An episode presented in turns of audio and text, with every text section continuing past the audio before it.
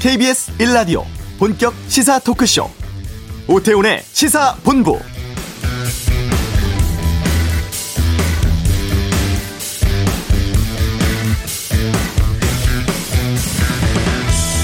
네, 오늘 국회 교섭단체 대표연설에서 더불어민주당 윤호중 원내대표 검찰 고발 사주 의혹에 대해서 윤석열 검찰의 정치 공작 행태의 전모가 드러나고 있다. 검찰 수사권을 사유화하고 야당과 내통하며 선거에 개입했다고 주장했습니다. 아, 조금 이른 시각 국민의힘 김웅 의원도 국회에서 기자회견 열었는데요. 고발장 받았는지 기억나지 않는다. 사실이라면 정황상 자료 받아서 당에 전달할 것일 수도 있다. 그저 애매모호한 답변을 반복한 수준이었습니다. 다만 불미스러운 일에 관여되는 것에 책임을 지는 차원에서 유승민 후보 캠프 대변인직을 내려놓겠다고 했는데요. 이 대선 경선 진행 상황입니다만 여야할 것 없이 검찰의 고발 사주 의혹 파장 당분간 계속 이어질 것으로 보입니다. 오태훈의 시사본부 어, 대선 예비 후보 릴레이 인터뷰하고 있는데요. 잠시 후 이슈에서는 국민의힘 후보인 최재형 전 감사원장 연결해 입장 듣겠습니다. 중국 정부가 정치인임을 반하는 연예인들을 규제하는 홍색 정풍 운동 벌이고 있다고 하는데 그냥 갈 수 없잖아요 살펴보고요. 2부 아는 경찰 전자발찌 탈주범 검거 사건 또 국내 1호 명예 구조견된 백구 소식 등 사건 등에 대해서 짚어보겠습니다. 매각무산의 부당인사 의혹까지 끝이 보이지 않는 낭염육 사태 뉴스 소다에서 정리해드리겠습니다. 오태훈의 시사본부 지금 시작합니다. 네. 국민의힘은 어제 정책 공약 발표회 가졌습니다. 내일부터는 국민 면접 진행된다고 하고요. 다음 주에 1차 컷오프 통해 대선 후보 8명으로 추리게 됩니다. 아, 오늘 이 시간에는 감사원장에서 야권 대선 경선 후보로 변신을 한 국민의힘 최재형 예비 후보 연결해 대선 준비 상황 또 여러 가지 이야기 좀 나눠보겠습니다. 안녕하십니까? 네, 안녕하십니까. 최재형입니다. 네. 7월 15일에 국민의힘 입당하셨고 이제 한 두 달 정도 되는 것 같습니다. 그 전에는 정치 활동을 거의 안 하셨었는데 정치권 직접 체험해 보시니까 어떠세요? 네. 뭐 일단 뭐 삶의 속도가 완전히 다르네요. 네. 그리고 뭐 아주 복잡한 일들이 많이 있고. 예. 어 뭐 제가 그동안 살아온 일이 뭐 지난 일들을 살펴보고 답을 이제 찾는 과정이었다면은 이 정치 세계는 들어와 보니 미래를 향해서 답을 만들어가는 그런 과정입니다. 그래서 어 새로운 이러한 환경에 어, 제가 잘 적응하려고 지금 노력하고 있고요. 네. 정말 시간이 빨리 흐른다. 뭐 이런 생각이 듭니다. 어, 두달 빨리 가셨나 봐요. 네. 어, 민생 현장에서 아무래도 다양한 분들, 많은 사람들을 만났을 것 같은데 주로 어떤 얘기를 최재형 후보께 전하던가요? 뭐 제가 만난 분들이 이제 주로 뭐 그 고통받는 자영업자들, 그 다음에 얼마 전에는 이제 강성 노조, 노조원들 갑질 때문에 극단적 선택을 했던 택배 대리점 사장님 빈소에도 가봤고, 예. 또 뭐 자영업자들과 함께 뭐 행진도 했는데 다들 어렵다고 그러시죠. 특히 네. 이제 자영업자 이런 분들은 어. 그 법을 지킨 자영업자 소상공인한테 희생만 강요하는 정부의 어, 불합리한 방역 수칙, 사회적 거리두기 이런 것에 대해서 참 분노하고 절망하시는 그런 목소리도 들었고 네. 청년들 어, 살기 너무 힘들다, 앞이 보이지 않는다 이런 말을 들을 때 뭐 가슴이 좀 아팠죠. 네. 어, 그럼 그분들께서는 좀 세상 좀 바꿔주세요 이런 요구를 많이 최재형 후보께 하신 것 같습니다. 네, 뭐 좀 살 수 있는 길을 좀 열어달라는 그런 부탁들을 하셨고 뭐 저 역시 뭐 제가 힘닿는 대로 그런 그 나라를 만들기 위해서 최선을 다하겠다 이렇게 말씀을 드렸습니다. 네. 현 정부에서 감사원장 지내셨잖아요. 네. 그리고 지금은 야당의 대선 예비 후보로 활동을 하고 계십니다. 이런 행보에 대해서 좀 궁금해하는 분들도 계시고 비판하는 분들도 계십니다. 어떤 네, 말씀 그렇죠. 주시겠습니까? 제가 뭐 제가 국민들한테 뭐 가장 각인됐던 게 월성 1호기 이제 조기 폐쇄 관련한 감사. 네. 관련해서 이제 국회 불려가서 여당 의원들이 막 맹공을 퍼붓는 모습을 보시고 음. 국민들이 이제 저에 대한 어, 인상을 좀 가지셨을 텐데 네. 사실은 그때만 해도 어 감사원장으로서 제가 어떤 외풍에도 흔들리지 않고 네. 어, 업무를 어, 수행하는 것이 애국하는 길이다 이런 생각을 가지고 있었습니다. 그러나 쭉 지내다 지나고 보면서 아 정말 나라의 그 통제받지 않는 이념에 치우친 권력을 네. 보면서 아 이게 법치가 붕괴되고 있구나. 음. 그리고 특히 이제 뭐 굴종적인 대북 대중 외교의 현실, 한미동맹 한미동맹의 약화 이런 걸 보면서 아, 이 안보가 불안하다. 또 국민들의 고통을 그 뭐 아랑곳하지 않는 끝없는 내로남불 무능 위선 이런 걸 보면서 아 이 나라를 바로잡기 위해서 정말 정상적인 나라로 되돌리기 위해서 내가 해야 될 일이 있겠구나 하는 결심을 했고 네. 그것이 이제 정치에 어, 들어서서 대선 후보에 출마하기까지 이제 연결이 됐다 이렇게 말씀드리겠습니다. 네. 하지만 그 감사원장이라는 자리가 상당히 좀 특수한 자리잖아요. 중립성이라든가 그렇죠. 네. 독립성이 상당히 중요한 것이고 어, 외풍에 흔들리지 않겠다라는 그 부분에 대해서 많은 분들이 점수를 주고 계십니다만 그것 때문에라도 지금 이걸 끝나자마자 바로 또 정치하겠다고 하고 대선 후보로 나선다는 것 여기에 대해서 좀 비판적인 시각이 있는데 이 부분에 대해서도 좀 입장을 밝혀주시죠. 네, 뭐 그런 염려를 하시는 분들이 있다는 것 제가 잘 알고 있습니다. 그러나 네. 제가 말씀드리고 싶은 것은 어, 실제 그 업무를 수행하면서 감사원의 중립성이나 그 직무상의 독립성을 어 제가 그, 그 해칠 만한 그러한 일을 했는가 저희 감사 결과를 보고 판단해 주셨다는 주셨으면 하는 말씀을 좀 우선 드리고요. 예. 그 다음에 이제 일단 뭐 어떤 이유든지 제가 이제 감사원장을 그만두고 나온 이상에는 음. 뭐 일단 어 제가 개인의 입장에서 뭐, 뭐 저희 제가 얼마든지 정치에 참여할 수 있는 것 아니냐 저는 뭐 그렇게 생각을 하고 있고 그 길에 대해서 뭐 제가 크게 잘못됐다고 생각을 하지 않지만 또 국민들이 보시는 또 시각에 대해서는 뭐 나름대로 판단하실 것이라고 생각합니다. 음, 알겠습니다. 과거에 어떤 일을 했고 어떤 행보를 보여왔다 이런 부분들도 어, 대권 후보로서의 여러 가지 자격의 요건이 될 수 있겠습니다만 중요한 것은 이 나라를 책임지고 앞으로 어떻게 이끌어갈 것이냐 이런 시대 정신 미래에 네. 대한 정신들이 중요할 것 같습니다. 그렇죠. 네. 그것이 무엇라고 생각하십니까? 예, 참 그 시대 정신을 말하는 게 쉽진 않은데요. 네. 저는 이렇게 봤습니다. 어, 우리 사회가 뭐 경제적인 면도 그렇고 뭐 이념적인 면, 면도 그렇고 많이 양극화돼 있습니다. 그리고 이제는 뭐 경제적인 이념적인 측면뿐만 아니라 세대 간의 또 계층 간의 갈등이 많이 심화돼서 네. 이 나라가 앞으로 나가기 위해서는 정말 통합돼야 되지 않겠느냐. 그래서 공존 서로 이제 서로를 인정하고 같이 공존하는 기반을 닦아야 된다. 그리고 그 기반에 기초해서 이제 우리에게 주어진 과제에 함께 선진화의 길, 번영의 길로 나가야 된다. 이것이 이 시대의 우리가 풀어나, 풀어나가야 될 과제다. 저는 그렇게 생각을 하고 있습니다. 네. 아무래도 어, 후보로서의 역할을 우리 검증하고 판단하기 위해선 정책이라든가 공약이라든가 이런 부분들이 좀 중요할 것 같은데요. 네. 구상하시는 내용에 대해서 좀 말씀을 좀 나누겠습니다. 어제 그 국민의힘 대선 경선 1차 후보자 대상으로 한 정책 공약 발표회 있었잖아요. 네네. 예, 현장의 분위기는 어땠습니까? 네, 지난번에 이제 저희가 그 협약식 할 때는 몇 분이 이제 보이콧 하셔서 좀 염려가 됐습니다만은 이번에 모두 다 참석하셨죠. 그래서 각자의 공약을 제시하고 함께 나누는 시간이어서 저희는 뭐 상당히 좋았다고 보고요. 네. 또 정권 교체를 위해서 우리가 하나 된 모습을 보여줬다는 어, 면에서 어, 아주 의미 있는 시간이었다라는 생각을 가지고 있습니다. 네. 근데 일부 언론에서는 아니 토론도 전혀 없, 없고 계속 뭐 어떤 분은 졸, 졸았다고 하고 어떤 분은 아, 자기 그래요? 자기 것만 하고 나간다고 하는데 이래 가지고는 이게 무언가 제대로 진행이 안 되는 것 같다라고 지적도 좀 꽤 나오더라고요. 이게 아마 선관위에서 현실적으로 저희가 12명이나 되다 보니까 네. 거기서 토론하기가 좀 어, 쉽지 않았다는 기술적인 문제가 있지 않았나 보고요. 음. 뭐 간단하지만은 뭐 서로 뭐저 질문하고 답하는 시간이 있었고 앞으로 이제 어 1차 경선 끝나고 후보자들이 줄어들면 네, 네. 어 그때는 뭐 어, 본격적인 토론이 진행될 수 있을 것 아닌가 이렇게 보- 보고 있습니다.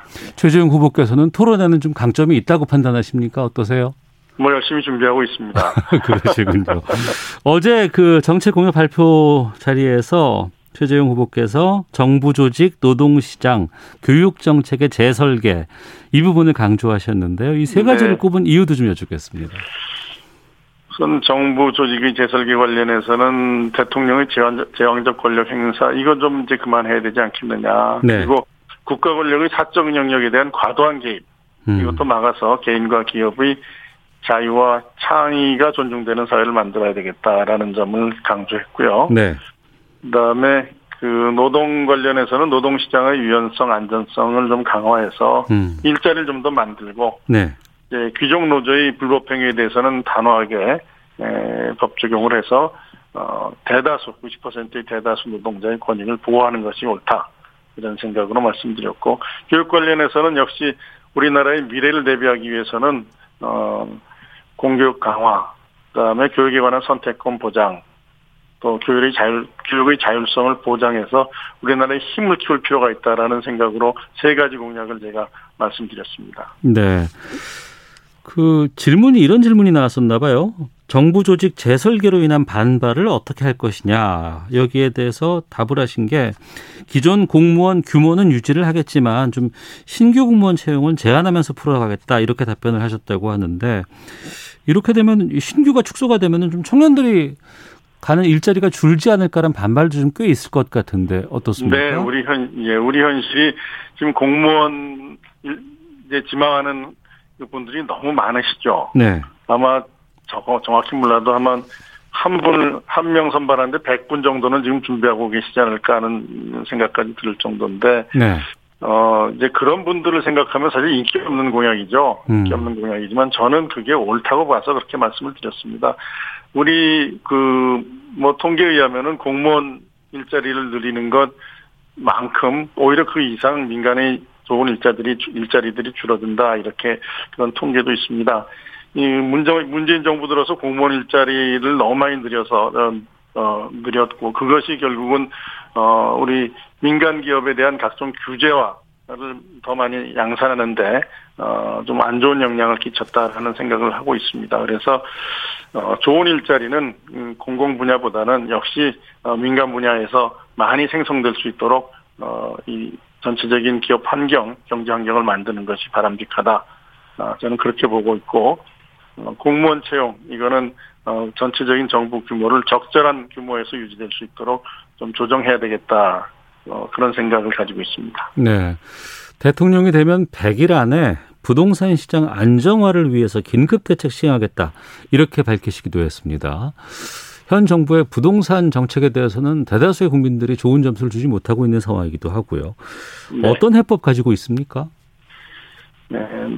지금 이런 부동산 대란을 일으킨 가장 큰 원인은 정부가 이제 수요를 억제하고 가격만 억제하기는데 몰두해서 어, 시장 원리를 거스리는 여러 가지 정책들을 내놓은 것이 가장 큰 원인이라고 저는 판단하고 있습니다. 뭐 대부분의 어, 어 분들도 같은 생각이실 텐데 그래서 먼저 이제 이러한 불합리한 규제 어, 법안들을 이제 재정비해서 국민들이 부동산 시장이 시장 원리에서 제대로 작동할 것이라는 믿음을 줘야 되고요. 네. 그다음에 앞으로 어, 수요에 맞는 적정한 공급이 계속 이루어질 것이다라는 어, 그러한 신뢰를 줘서 어, 불필요한 시장의 동요를 막는다면 어, 일단 어, 부동산 가격의 안정을 꾀할 수 있다라는 생각을 가지고 있습니다. 그리고 각종 어 과도한 뭐 보유하기도 힘들고 팔기도 힘들게 하는 예, 과도한 어 보유세나 양도세 부분도 이제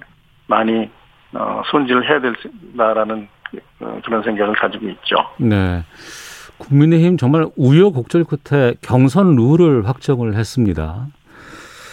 당원 20%, 국민 여론조사 80%, 또 이제 본선 경쟁력 조사 이렇게 룰이 결정이 됐는데 여기에 대해서는 만족하세요?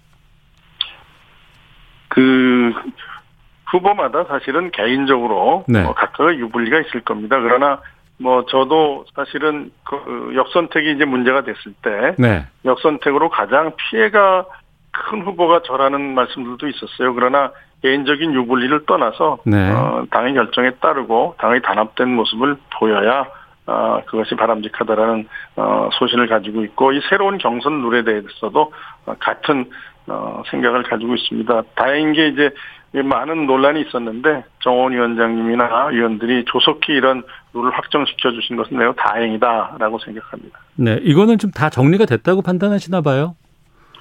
본선 경쟁 경쟁력 조사를 어떻게 할 것이냐라는 그 자세한 구체적인 내용에 대해서는 앞으로 좀 더 남아 있는 거죠. 필요하겠지만 예. 그러나 뭐 저는 어, 이 당의 결정에 우리가 따르고 어, 정말 단합된 모습으로 아름다운 경선을 만드는 것이 국민들이 우리 국민의 힘을 신뢰하고 정권 교체를 이루는데 바람직하다라고 봅니다. 네. 국민의힘 이제 유력 주자가 이제 윤석열 후보인데 네. 최근에 이 고발사주 의혹 관련해서 지금 뭐 이게 일파만파 파장이 커지고 있습니다. 네. 어, 최 후보께서도 31년간 판사도 지내셨고 법조인으로서 이번 의혹권에 대해서는 어떻게 보고 계세요? 우선 이게 양쪽 주장이 워낙 좀 다르고 뭐 예. 사실관계가 지금 제대로 정리가 안 돼 있죠. 그래서 이게 사실관계가 무엇인지에 대해서 어 제가 정확히 파악하지 않고 있는 상황에서 뭐 이 부분에 대해서 구체적인 어떤 의견을 내는 것은 좀 어, 적절치 않은 거 아닌가 이런 생각을 가지고 있죠. 예. 음. 하지만 이게 그 야당의 지금 현 의원도 이름이 지금 연루가 돼 있는 상황이고 또 네, 그렇죠. 유력한 예비 주자도 여기에 의혹으로 지금 남아 있기 때문에 이걸 털지가 털고 가지 않으면은 계속 국민의힘 전체적으로도 이게 바람직하지 않아 보이는데 뭔가 매집은 좀 지어야 되지 않겠습니까? 그렇죠. 일단 뭐 저는 그 의혹을 받는 입장에서 이게 뭐가 아니다라는 걸 입증하는 건 사실 쉽진 않아요. 네. 쉽진 않고 어 이것이 정치 공작이 아니라 실제 어 검찰의 중립성을 해하는 어, 중대한 일이라고 생각하시는 분들께서 좀 더 구체적인 증거를 대고 어, 이런 사실관계를 좀 적극적으로 밝혀주셔서 이런 논란이 어, 오래가지 않았으면 좋겠다. 이런 논란이 해결되지 않은 상태에서 계속 어, 이, 그, 계속되는 것은 네. 오히려 이것을 뭐 정치 공작이라고 어, 주장을 하는 분, 그러니까 이것을 어떤 정치적으로 이용하려는 그런 음. 분들의 의도대로 따라가는 것이 아니냐 네. 이런 생각이 들어서 하여튼 조속하게 이 사실관계가 마무리될 수 있도록 어. 어 저는 뭐 그런 내용을 주장하시는 분들께서 좀 이걸 잘 빨리 마무리 져 주셨으면 좋겠다. 아, 이런 생각을 가지고 있죠. 이게 장기화된다 그러면 후보로서의 어떤 역할도 좀 필요하지 않을까 싶기도 한데요. 이런 그러니까 장기화된다는 것 자체가 사실은 계속 일을 끈다는 거는 어, 이런 상황을 이용해서 득을 보는 사람들의 의도대로 가는 것이거든요. 예. 예, 그래서 그거는 저는 뭐 정말 바람직하지 않다라고 어, 강력하게 말씀을 드립니다. 음, 알겠습니다. 어제 한 라디오 인터뷰에서 이해찬 전 민주당 대표가 이런 얘기를 했어요. 지난 총선 당시 세 가지 정도의 공작이 있었다는 제보를 받았고 검찰에서 두 개를 준비하는 것 같다고 했고 그리고 감사원 쪽에서 하나가 준비가 돼 있다고 한다. 근데 그때 지금 지금 상황으로 이 검찰 고발 사주 의혹과 관련해서 보니까 그때 제보가 상당히 정확했다. 이런 생각이 든다. 이건 선거 개입 정도가 아니라 국기 문란 행위로 봐야 한다. 이렇게 입장을 좀 내셨는데 주장을 하셨는데 당시 감사원장으로서 이 발언에 대해서 좀 어떤 생각을 갖고 계신지 궁금합니다. 지금 그 이해찬 전 대표가 말씀하신 내용만 봐서는 도대체 이게 무슨 말씀인지 알 수가 없습니다. 네.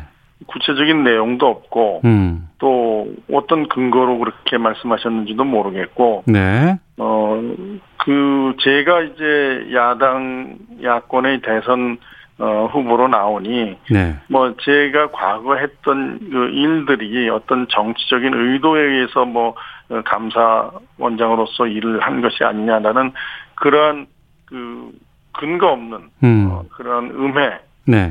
의 차원의 그러한 발언을 하셨다는 것에 대해서 저는 굉장히 유감이고요. 네. 뭐, 뭐 이해찬 대표 어, 전 대표 같은 분이 그 정치적인 어떤 무게감이나 이런 걸 봐서 좀 더 책임 있는 발언을 좀 해주셨으면 좋겠다 라고 말씀드립니다. 네. 뭐 캠프 차원에서 뭐 후속 조치 같은 것들이 진행될 계획도 있습니까? 여기에 대해서? 그 뭐 이해찬 전 대표 말씀하신 내용 자체만으로 제가 뭐 후속 조치라고 할 것도 없습니다. 그게 내용을 보면은 어 마치 뭐 그 감사원장이 정치적인 의도를 가지고 무슨 일을 했다라는 정도인데 구체적인 내용도 없이 제가 뭐 저희가 법적인 조치를 할 것도 없죠. 음. 이런 식의 그 정치적인 어뭐 음해랄까 이건 정말 이제는 그만둬야 될 구태 아닌가 저는 뭐 그런 그렇게 생각합니다. 네. 알겠습니다. 아무래도 전 여당 대표에서 나온 발언이기 때문에 좀 여쭤봤고요. 네. 자 그리고 지지율 관련해서 좀 여쭤보도록 하겠습니다. 최근 상황 어떻게 보고 계신지도 궁금하고 더 지지율을 좀 올려야 되지 않을까 싶기도 하실 텐데.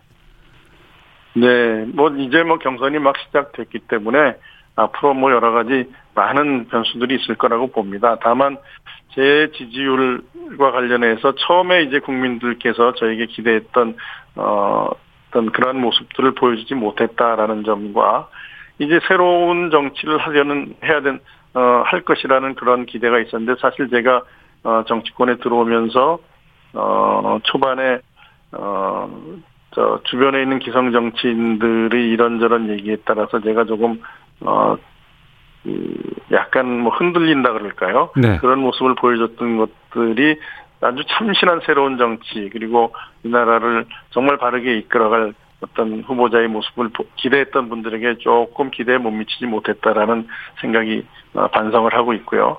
이제 어뭐 전 나름대로 어 새로운 정치 정말 국민들께서 신뢰할 만한 그런 지도자의 모습을 보여드리면 어 지지율이라는 것은 뭐 그에 따라서 어, 상승할 것이라는 그러한 기대를 가지고 노력하고 있습니다. 예, 알겠습니다. 오늘 말씀 여기까지 듣도록 하겠습니다. 고맙습니다. 네, 네 감사합니다. 네, 네, 지금까지 국민의힘 최재형 어, 대선 경선 예비 후보와 함께 말씀 나눴습니다. 자, 이어서 이 시각 교통 상황 살펴보고 들어오겠습니다. 교통정보센터의 김민희 리포터입니다. 네, 여전히 도로 위로 돌발 구간이 많은데요. 경부고속도로 서울 방면으로 북천안 부근에서는 사고가 났습니다. 3차로를 막고 처리 작업을 하고 있어서 천안 나들목부터 속도 많이 떨어져 있고요. 더 가서 오산 부근에서도 사고가 나면서 뒤로 남사부터 정체입니다. 이후로는 양재부터 반포 사이로 더디게 지납니다. 반대 부산 쪽으로도 잠원부터 서초 사이와 신갈분기점에서 수원 부근, 다시 기흥에서 오산 사이로 정체 심하고요. 이후로 옥천 부천 3터널 부근 2차로에서도 사고 처리 작업을 하고 있습니다. 호남고속도로 지선 대전 쪽으로 서대전 분기점 부근에서는 작업 여파받아 속도 많이 떨어져 지납니다. 영동고속도로 강릉 쪽으로는 마성터널에서 양지터널 사이 정체가 8km로 길어져 있고요. 여주 부근에서는 작업을 하고 있어서 여주 분기점부터 속도 줄여 지납니다. 이후로 속사 부근 2차로에서는 고장난 차를 처리하고 있습니다. 반대 인천 쪽으로 안산 일대의 정체는 작업 여파입니다. KBS 교통정보센터였습니다.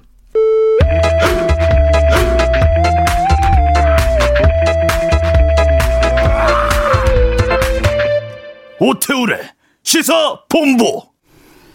중국의 소셜 미디어 웨이보라는 데가 있답니다. 여기서 이 방탄소년단 멤버 지민의 중국 내 팬클럽에 대해서 활동 정지를 내렸다고 하고 또 최근에 지금 연예인들에 대한 압박 같은 것들이 중국에 상당히 많이 지금 이슈가 되고 있습니다.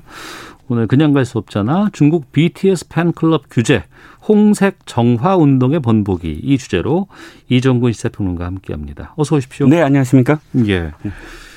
팬클럽에 대해서 정부가 시한 시한부 활동 정지 조치 내렸다는 건좀 그거 어떻게 봐야 됩니까? 네, 사실 정확하게는 뭐 정부가 내린 건 아니고 웨이보가 내린 겁니다만 네. 이 웨이보가 내린 것이 어 사실 정부가 사실 지금 말씀하셨듯이 연예계의 어떤 정풍 운동을 지금 벌이고 있는 것이거든요. 네. 그렇기 때문에 어그 일환으로 사실 웨이보가 어 활동 정지 조치를 내렸다고 볼 수가 있죠. 어 내용은 이것은 이렇습니다. 지민의 그 이 팬클럽이 여러 개인데 그 중에서 네. 최대 팬클럽이 있어요. 이 팬클럽이 어 언제나 팬클럽 팬클럽들이 그런 거 많이 하잖아요. 조공 뭐 이런 이름으로. 아, 생일이 된다 그러면은 그뭐 지하철 광고판에다가 어, 그렇죠. 생일 축하합니다 이런 광고 싣고 막 이런 거 네네네, 봤어요. 네네 그렇죠. 예, 예. 이번에 지민의 또 27번째 생일을 맞아서 예. 제주항공에 아예 지민 얼굴을 그리는 광고판이죠. 돈을 주고 제 항공기 기체에 항공기 기체 본체에다가요? 예, 본체에. 아, 거기다 광고를 실어요? 네네네. 그렇게 광고를 하려 했어요. 예. 이미 했고 그것만이 아니라 아, 상당히 많은 그런 그이 저 활, 그러니까 그 축하 음. 그런 어떤 활동을 어 하려고 했는데 네. 어 그것을 지금 어, 사회 공약을 위반했다라는 음. 이유로 어 60일에 활동 정지 명령을 내린 겁니다. 네. 아니 물론 과할 수는 있어요. 그리고 아, 뭐 저렇게까지 너무 그 좋아해야 돼 라고 우리가 비판할 수는 있는데 네네.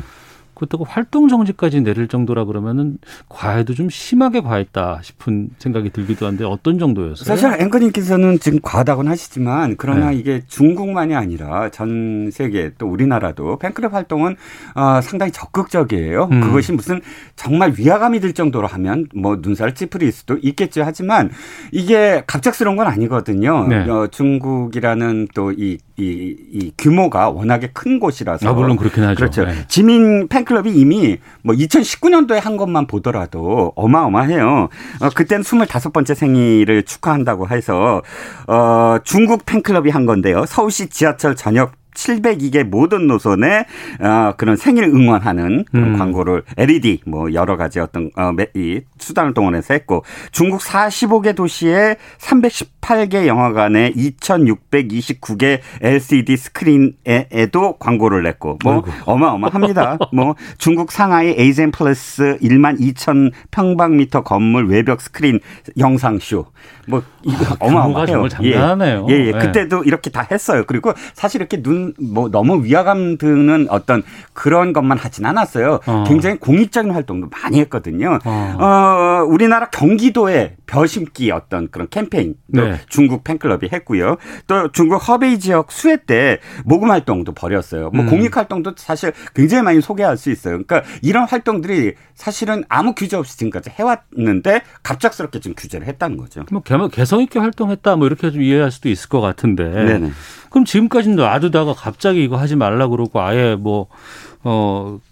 뭐 60일 동안 활동을 금지시키고 막 이렇게 네. 하는 거는 좀 이상하다. 뭔가 있는 것 같다 싶은데 그럼 BTS만 그런 거예요? 아닙니다. 그렇지 않고요. 사실 어 우리 한류에 에, 수많은 그런 그 스타들의 지금 규제를 강화했어요.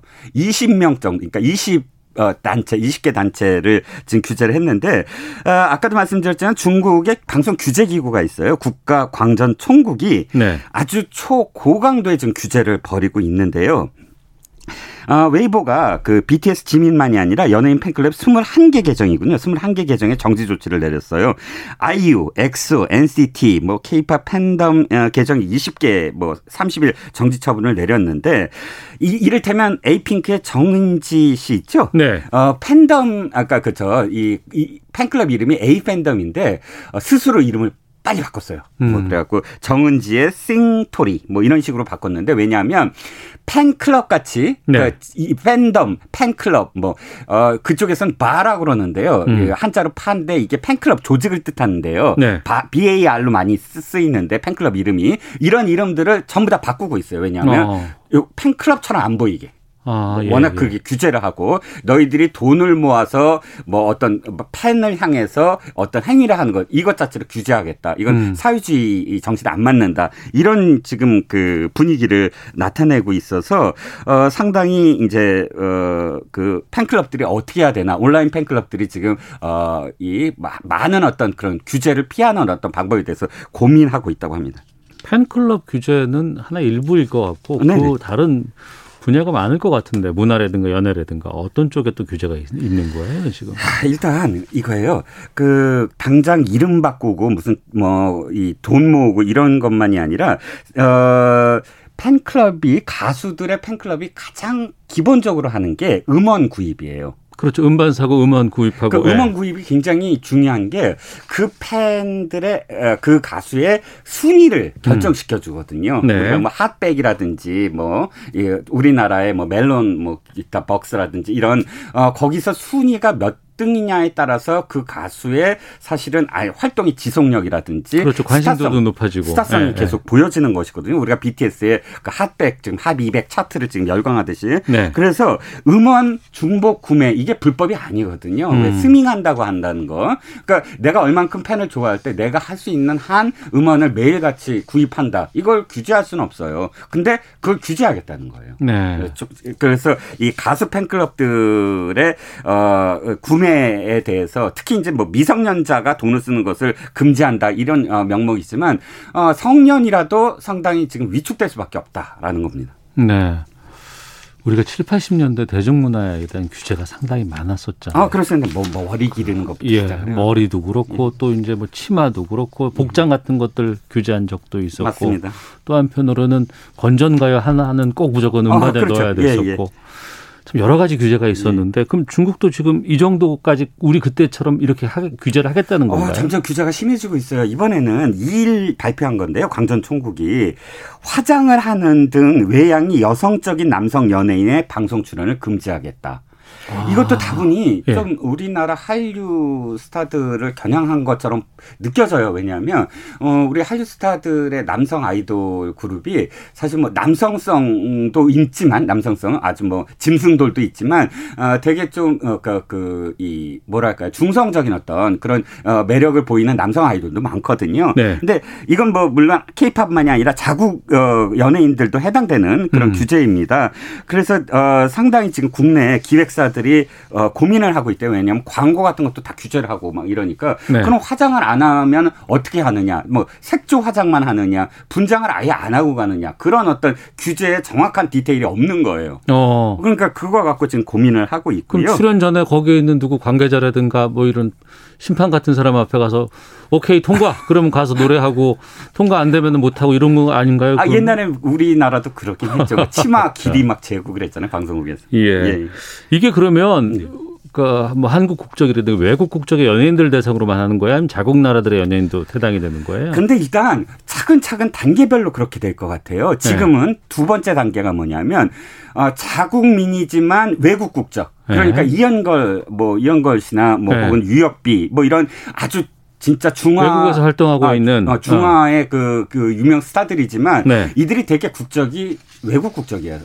이현걸만 하더라도 싱가포르 국적이거든요. 아, 그래요? 그러면 이런 국적을 갖고 있는 자국 스타들의 제한, 음. 뭐 출연 제한을 곧 할 것이다. 대만 매체가 지금 발표를 했습니다. 네. 그러니까 중국이 아직 공식적으로 발표한 건 아닌데 그럼에도 불구하고 분위기가 심상치 않아요. 어, 홍콩을 배경으로 어, 활동하고 있었던 영화 감독이 자기 SNS에 이 보도가 나오기 직전에 이영걸 빨리 도망쳐라. 뭐 이런 음. SNS 글을 올려서 이 보도와 겹쳐지면서 어, 이 외국 국적의 그런 그 중국 스타들을 전격적으로 지금 뭐 규제를 강화하는 게 아니냐라는 그런 소식이 대만과 홍콩 언론에 지금 계속 보도가 되고 있는 거죠. 네.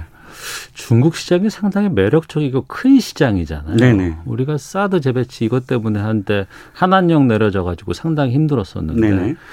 최근에 지금 이런 움직임은 우리 뭐 기업들의 수출이라든가 여러 가지 뭐- 뭐 교류 같은 차원에서는 좀 장애가 클 것 같은데. 네. 아니 지금 최근에 그이 Galaxy Fold 어, 폴더 접는 네네. 그 어, 시리즈가 아, 중국 내에서 굉장히 히트다 이런 기사 보셨을 거예요. 네네. 그런데 그것은 거, 그 사실 휴대폰 시장이 워낙에 중국이 삼성이 낮아서 상대적으로 지금 뭐 주문이 좀 어, 높아지고 있다 이거에 불과하지 한국 기업 기업들의 구- 중국 내 총 매출을 한번 보면 2013년 이후에 계속 하락하고 있다는 거예요. 음. 정경련이 지금 최근 6일에 이제 발표한 자료에 따르면 어 소비자에게 중국 소비자에게 완전히 뭐 반도체, 자동차, 스마트폰, 화장품 전부 다 시장 점유 회복이 어려울 지경에 처해 있다라는 기록 이 지금 나와 있습니다.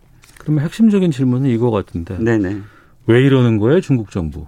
어, 제가 어, 중국과 관련해서 한번 말씀을 드렸지만 중국은 지금 어, 완전히 바꾸고 있어요. 세상 그러니까 중국의 어떤 모든 것들을 바꾸고 있는데 어, 가장 중심이 되는 게 이거예요. 새로운 세대가 지금 중국을 떠받치고 있거든요. 예. 한 가정당 한 아이씩. 음. 이 세대가 사실은 애국심이 굉장히 충만한 세대예요. 네. 그런데 이들을 통제해야 된다. 사상을 통제해야 된다. 그러니까 문화에서 어 자꾸 그 서구 문화라든지 뭐 이런 어게 물들어서 이들을 통제하지 못하면 어, 시진핑이 꿈꾸는 중국 굴기가 이루어지지 못한다. 음. 라는 그 기반 하에서 지금 어, 문화 통제부터 지금 강화하는 게 아니냐 이런 시각이 있습니다. 인류 역사상 통제해서 성공한 나라가 거의 없는데. 그렇죠. 그러니까 자신들도 언제나 얘기했지 분석행유. 즉 음. 진시황이 집권을 했을 때 문화, 즉 모든 기록을 불태워서 사실 진시황 진, 그 나라도 얼마 못 갔죠. 그랬네요. 예. 이정구 인사이프는과 함께했습니다. 고맙습니다. 네, 감사합니다. 잠시 후 아는 경찰 준비돼 있고요. 뉴스 쏘다 남양유업 사태 정리해 보겠습니다. 2부로 갑니다.